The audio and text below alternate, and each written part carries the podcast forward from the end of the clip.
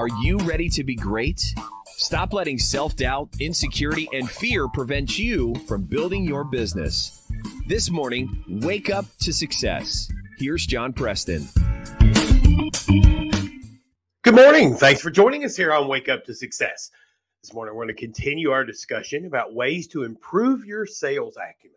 It's often that fear of sales or that insecurity about your ability to sell that creates much of the angst around building your dreams. You know, we will convince ourselves that we can't sell or selling is hard or I'm not good at selling. And as a result, we'll deal with a lot of the other self doubt that comes into play in accomplishing what we want to accomplish. Today, I want to talk about the negotiation phase of the sale. Now, that's that point of the fa- of the sale when the price is too high or they just want something different.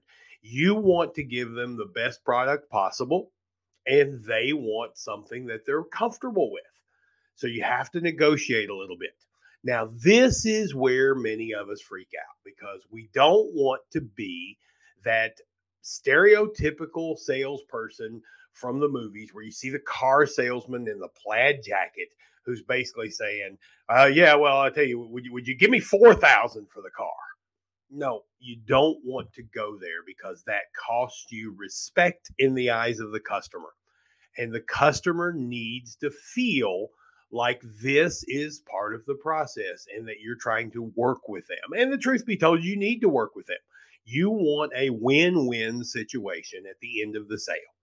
So, in order to do this, you need to first realize you can't just drop your price. If you are offering product A or service A for a thousand dollars, and and they say no, and you immediately say, "Well, w- would you go eight fifty? Then suddenly you've become the person you don't want to be. You've become that person that is just trying to make a sale. It's not about a win win, it's about you trying to make a sale. And once you do that, if, if nothing else, it'll cost you the sale, but it could also cost you some self respect and some respect in the eyes of the customer. What you have to keep in mind is if you drop the price, you also have to drop the product. It has to be a lower price for a lesser product to maintain the integrity of the negotiations. So you take something away.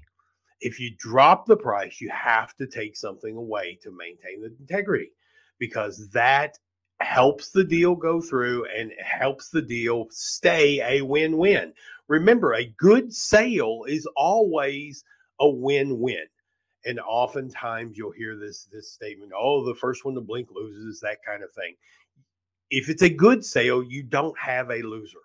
You've got a, a customer that ends up with a product they want at a price they can pay, and you've got a sale at a price you can deal with and and and go from there. So your ultimate goal is a win-win. And in order to do that, you negotiate by holding the integrity of the deal. If you drop your price, you have to have a lesser product. And that will help you negotiate something that you're comfortable with, that they're comfortable with, and produce a sale which will build the foundation for your business.